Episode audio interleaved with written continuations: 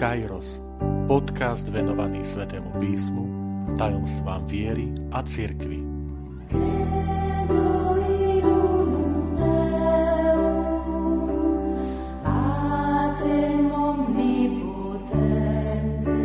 Triciata deviata časť Opravme si svoj obraz o Márii Magdaléne. Vitajte pri počúvaní tohto podcastu.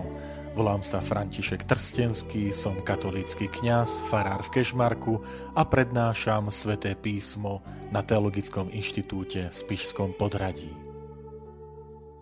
Ešte v roku 2016 terajší svätý otec, pápež František, v roku milosrdenstva, ktorý sme vtedy slávili, urobil zaujímavý krok – povýšil dovtedy spomienku na Máriu Magdalénu, ktorá pripadá na 22.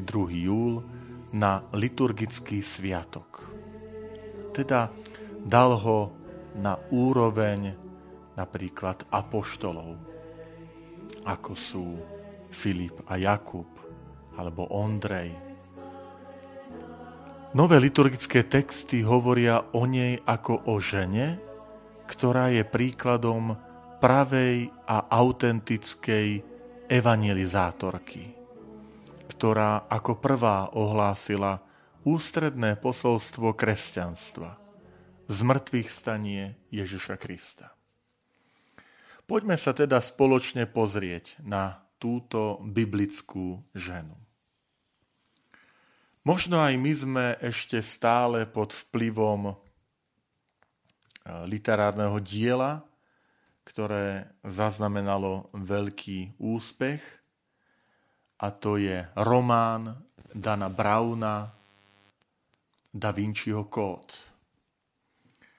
V tejto fikcii, v tomto románe, kde skombinoval eh, evaníliové opisy s neskoršími apokryfnými textami a potom ešte aj s vlastnou fantáziou a fikciou, tak z Márie Magdalény urobil manželku Ježiša Krista, s ktorou mal deti a ich potomkovia tajomným spôsobom žijú až dodnes. Treba povedať, že mnohých dokonca aj veriacich uviedol do neistoty. A žiaľ, aj z dôvodu veľmi slabej znalosti svätého písma a nauky církvy. Dan Brown odignoroval skutočnosť, že evaníliové texty vôbec nespomínajú, že by Ježiš bol ženatý. A nič také neuvádzajú ani tie ranokresťanské apokryfné texty, na ktoré sa odvoláva.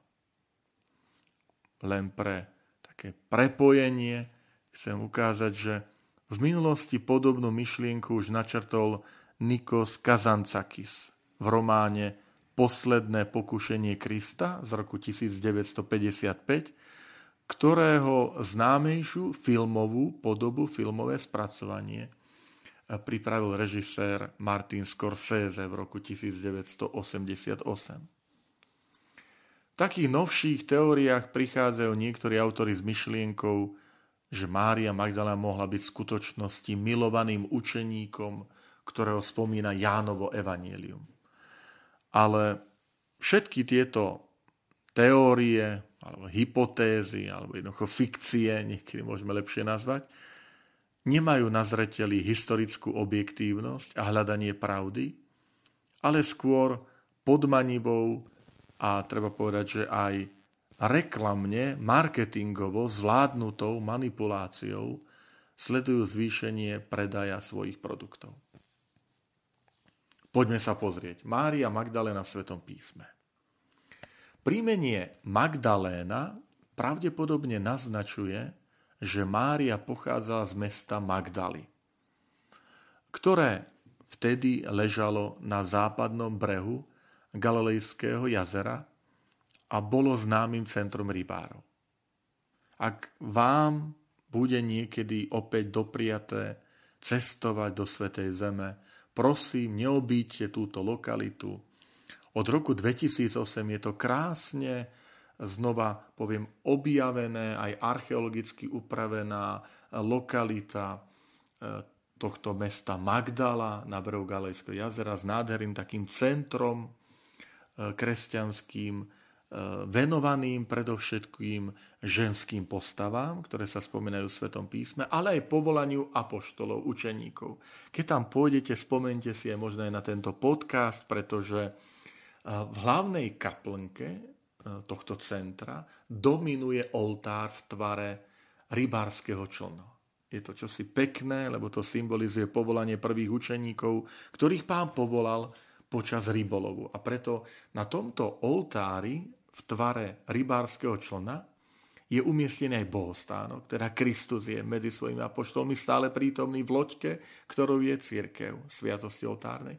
A rovnako na tom člne je aj E, teda oltár, kde sa koná Sveta Omša sprítomne a aj ambona, z ktorej sa číta Sveté písmo, Božie slovo. Pretože sám Kristus žije uprostred církvy, keď sa v nej číta Sveté písmo, k nej hovorí. Veľmi pekná táto kaplnka. No, ďalej, keď pozrieme na Máriu Magdalénu, tak vidíme ju ako tú, ktorá s ostatnými ženami sprevádzala Ježiša počas jeho verejného účinkovania a na rozdiel od učeníkov, aj od apoštolov, neopustila Krista pri jeho ukrižovaní a bola prítomná aj pri jeho pochovaní. Potom Evanelia hovoria, že našla prázdny hrob, keď spolu s ostatnými ženami šla v nedelu ráno pomazať Ježišovo mŕtve telo. A v Janovom Evanieliu je opísané jej stretnutie so zmrtvých stalým pánom, ktorý zmenil jej slzy na veľkonočnú radosť. Všetci poznáme tie slova. Žena, prečo plačeš? Koho hľadáš? Ježiš je dal príkaz oznámiť svoje vzkriesenie apoštolom. Tak to čítame v 20. kapitole, 17. verši Janovho Evanielia. Teda dostáva privilégium, že ešte pred apoštolmi sa stretáva so vzkrieseným Kristom a zvestuje ho apoštolom a preto v neskoršom období dostala titul Apoštolka apoštolov. A myslím, že aj toto je úmysel svätého otca Františka, že chcel znova ukázať túto dôležitosť, preto povýšil spomienku na sviatok, pretože neskôr v priebehu storočí, ako si o chvíľku ukážeme, došlo k posunu tej interpretácie pohľadu na Máriu Magdalénu a to si vyžaduje aj také bližšie vysvetlenie. Lukášovo evanielium pri mene Mária Magdalena uvádza, že z nej Ježiš vyhnal sedem zlých duchov. To je Lukáš 8. kapitola 2. verš. Toto je len všetko kratučká správa, ktorá nám neumožňuje bližšie určiť, v čom mohlo spočívať toto posadnutie. My z Evanielia vieme, že Ježiš rozprával, teda uzdravoval ľudí z rôznych chorôb, dokonca im vrátil život, ale mal aj moc vyháňať zlých duchov, čo všetko boli viditeľné prejavy jeho božskej prirozenosti a prichádzajúceho Božieho kráľovstva. Keď sa o Márii Magdalene hovorí, že vyhnal sedem zlých duchov, vieme, že číslo 7 je v Biblii symbolickým vyjadrením istej plnosti. A tak toto môže, mohlo vyjadrovať zvlášť ťažkú formu zla. Ale pozor, vôbec sa nemusí vzťahovať len na hriechy v sexuálnej oblasti. A toto sa udialo.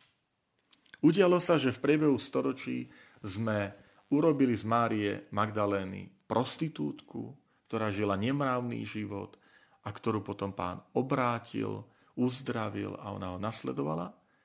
A nie je to takýto pohľad, ktorý nám sväté písmo Mári Magdaléne podáva.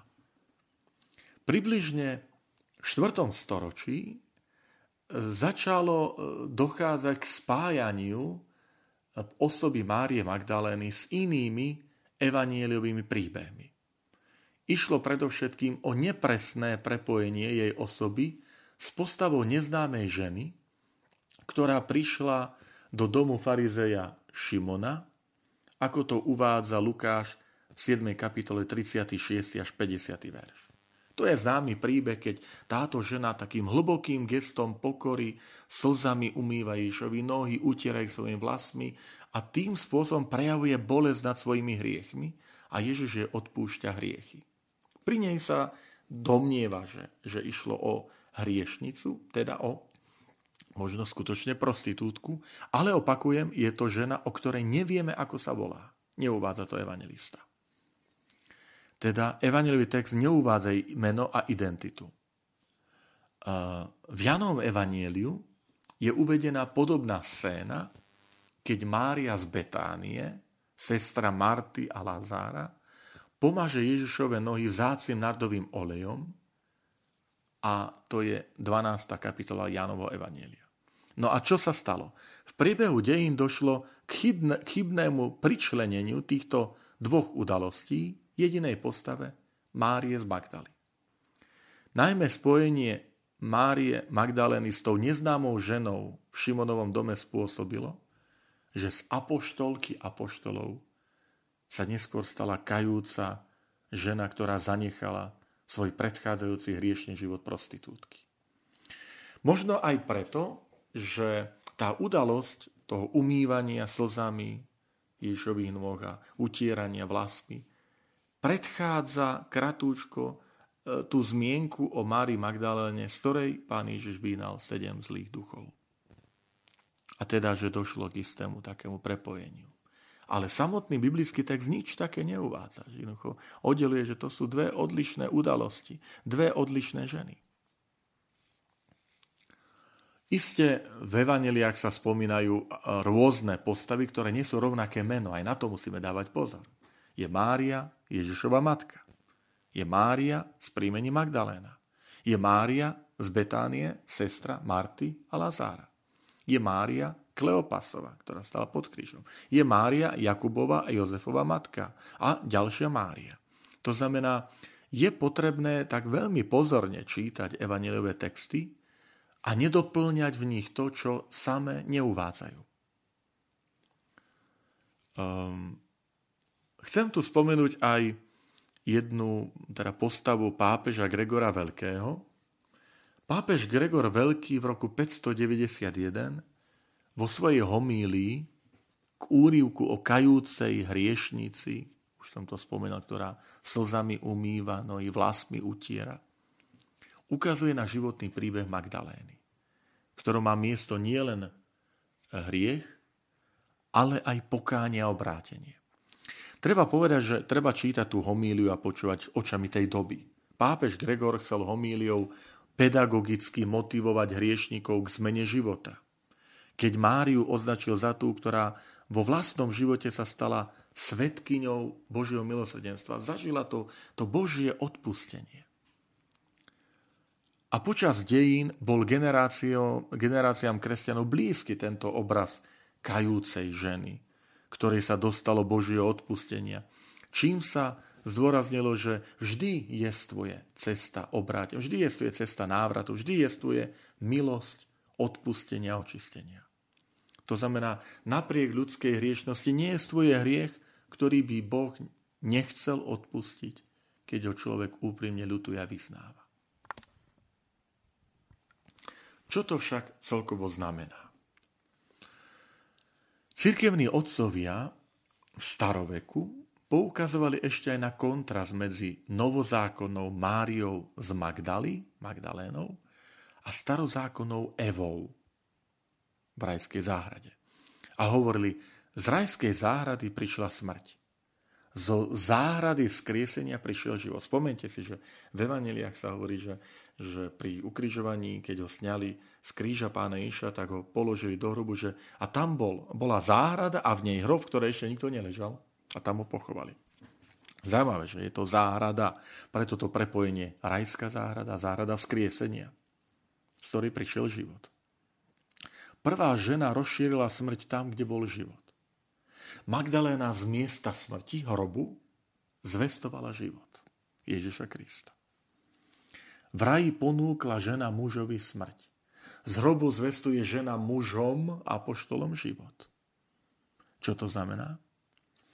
Či už príjmeme ten taký základný evanieliový obraz o Márie z Magdaly, ako tej, ktorá sprevádzala Ježiša na jeho, pri jeho ohlasovaní Evangelia Božieho kráľovstva a ktorú, ktorá zažila, čo to je Ježišova uzdravujúca milosť tých sedem zlých duchov, mohlo to byť ťažká choroba.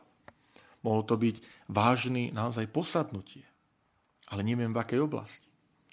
A potom ju vidíme predovšetkým ako verná učeníčka až na Kalváriu pod krížom, že stojí tam, kde ostatní utekajú.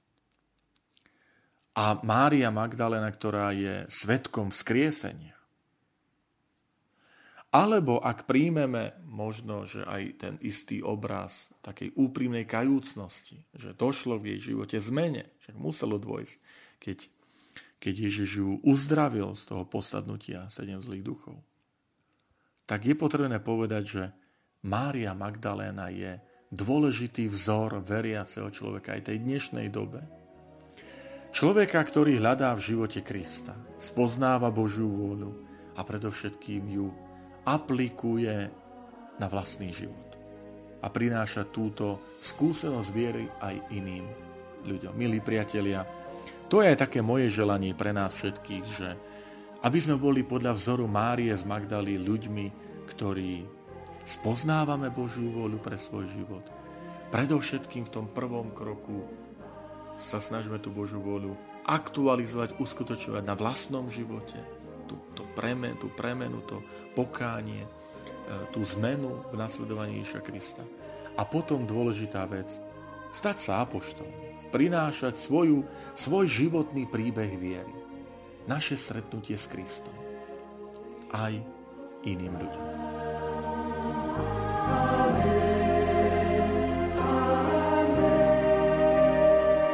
Ďakujem, že ste počúvali tento podcast. Teším sa na ďalšie stretnutie s vami.